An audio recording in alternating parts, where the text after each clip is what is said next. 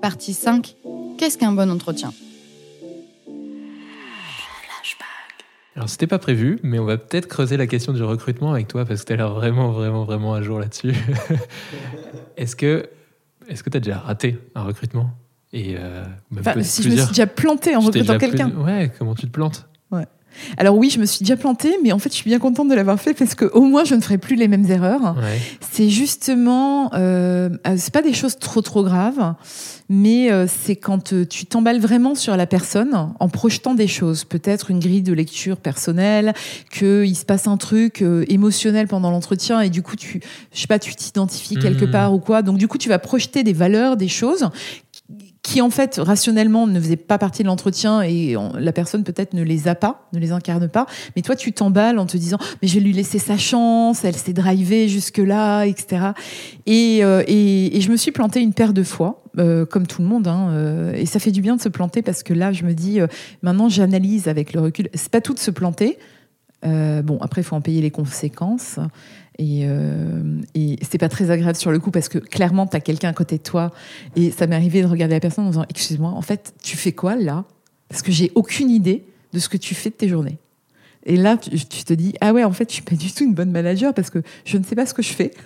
Euh, et c'était il y a longtemps, mais clairement, ça m'a aidé à, mettre au clair, en fait, euh, c'est bien de se planter, mais surtout de, tirer les conclusions et de se dire, OK, qu'est-ce qui a balisé, quels sont les points d'étape que j'aurais pu voir et que j'ai pas vu venir euh, pour se planter à ce point.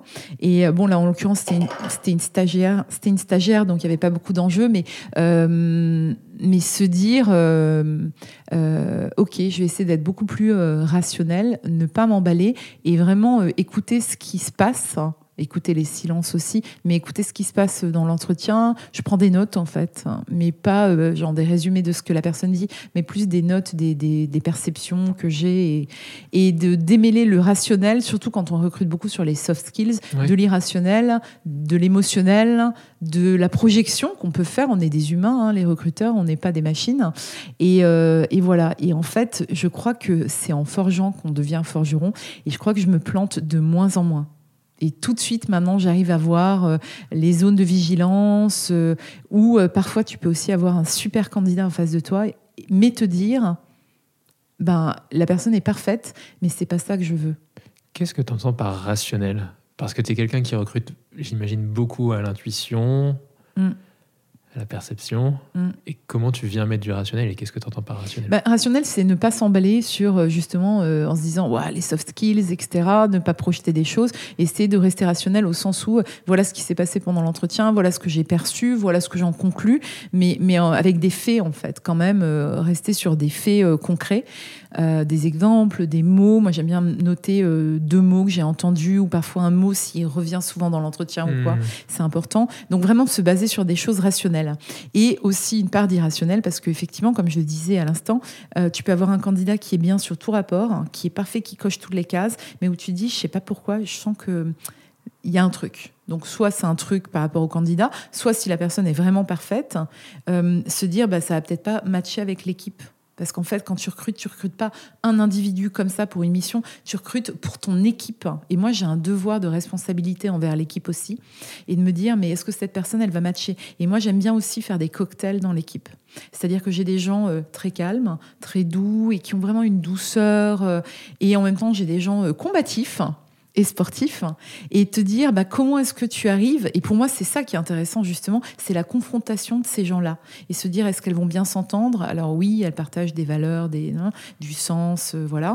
Euh, mais aussi comment est-ce qu'elles vont interagir? Et moi ça m'intéresse justement de confronter des univers différents euh, et franchement j'ai une équipe de gens mais qui sont tellement différents les uns les, unes. J'ai deux garçons sur 27 euh, personnes dans mon équipe, euh, totalement différentes. Et en fait, c'est cette différence-là qui crée la créativité, l'agilité, l'empathie pour nos clients, pour mieux les comprendre, et qui fait, euh, le, qui fait ce mélange que je trouve passionnant.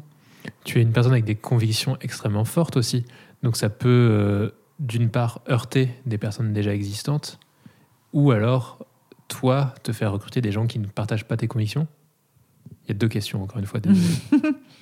euh, bah, C'est pas facile tous les jours, hein, ça a l'air. Au sein de mon équipe, ça se passe super bien parce que je passe beaucoup de temps euh, justement à faire en sorte que, que, que les gens travaillent bien ensemble. Puis après, moi, à mon poste aujourd'hui, enfin, je suis membre du CODIR et je pense que ma valeur ajoutée, elle n'est pas sur euh, euh t'as validé la newsletter de demain, etc. Même si j'essaie d'avoir un œil, mais franchement, ma valeur ajoutée, elle est ailleurs. Donc il faut aussi à un moment prendre de la hauteur par rapport au micro-management et laisser faire. je pense que c'est important de recruter des gens plus intelligents que soi plus expert que soi pour faire le travail. Et moi, je me vois plus comme une facilitatrice, quelqu'un qui va apporter de la hauteur de vue, de la vision. Alors oui, un regard, une expérience, une relecture, mais aussi apporter du sens, du contenu pour pouvoir embarquer l'équipe avec moi. Et en tant que, que, leader, je crois que c'est ça euh, notre rôle. Et pas le micromanagement. Il y a une grosse différence entre, entre leader et, et manager. Tu on a beaucoup parlé des soft skills euh, que tu permets à, des, adultes de travailler aujourd'hui avec la school. Comment est-ce que tu fais en sorte que tes managers ils sachent aussi cultiver ces soft skills, ces euh, nature et découvertes bah, Je crois, alors je dis pas que je suis exemplaire, hein, je suis loin d'être parfaite, mais je crois que c'est important de l'inculquer et en fait qu'après il y a un effet miroir forcément. Euh, avoir des conversations régulières avec les gens, percer quand, dès qu'on sent qu'il y a la moindre zone d'ombre ou quoi, c'est y aller euh, moi, j'adore les conversations qui grattent aussi, en fait. Et je crois que c'est hyper important de donner un feedback régulier, ne pas attendre une évaluation ou quoi. Moi, je donne du feedback en permanence. Je prends mon téléphone parfois un peu tard ou tôt ou quoi. Hop, tu donnes un feedback et après, on passe à autre chose, en fait. Et, euh, et, travailler avec des gens qui sont totalement, pour moi, feedback is a gift. Et c'est hyper important, en tout cas au sein de mon équipe, de travailler avec des gens qui sont alignés avec ça. Et c'est le cas. J'ai une équipe vraiment de personnalités. Enfin, c'est des personnes ou des personnalités, mais formidables. Mais après, en interne, au sein de la boîte, moi, je suis arrivée chez Nature Découverte, la boîte avait 30 ans. Hein, euh, donc, euh, bah, il y en a qui sont là depuis longtemps et qui n'ont pas forcément la même culture. Moi, j'avais une culture très start-up, innovation, alors luxe aussi, mais, surtout euh, innovation, je trouve. Et tu arrives et tu as des gens qui sont là depuis longtemps et qui n'ont pas forcément envie de changer.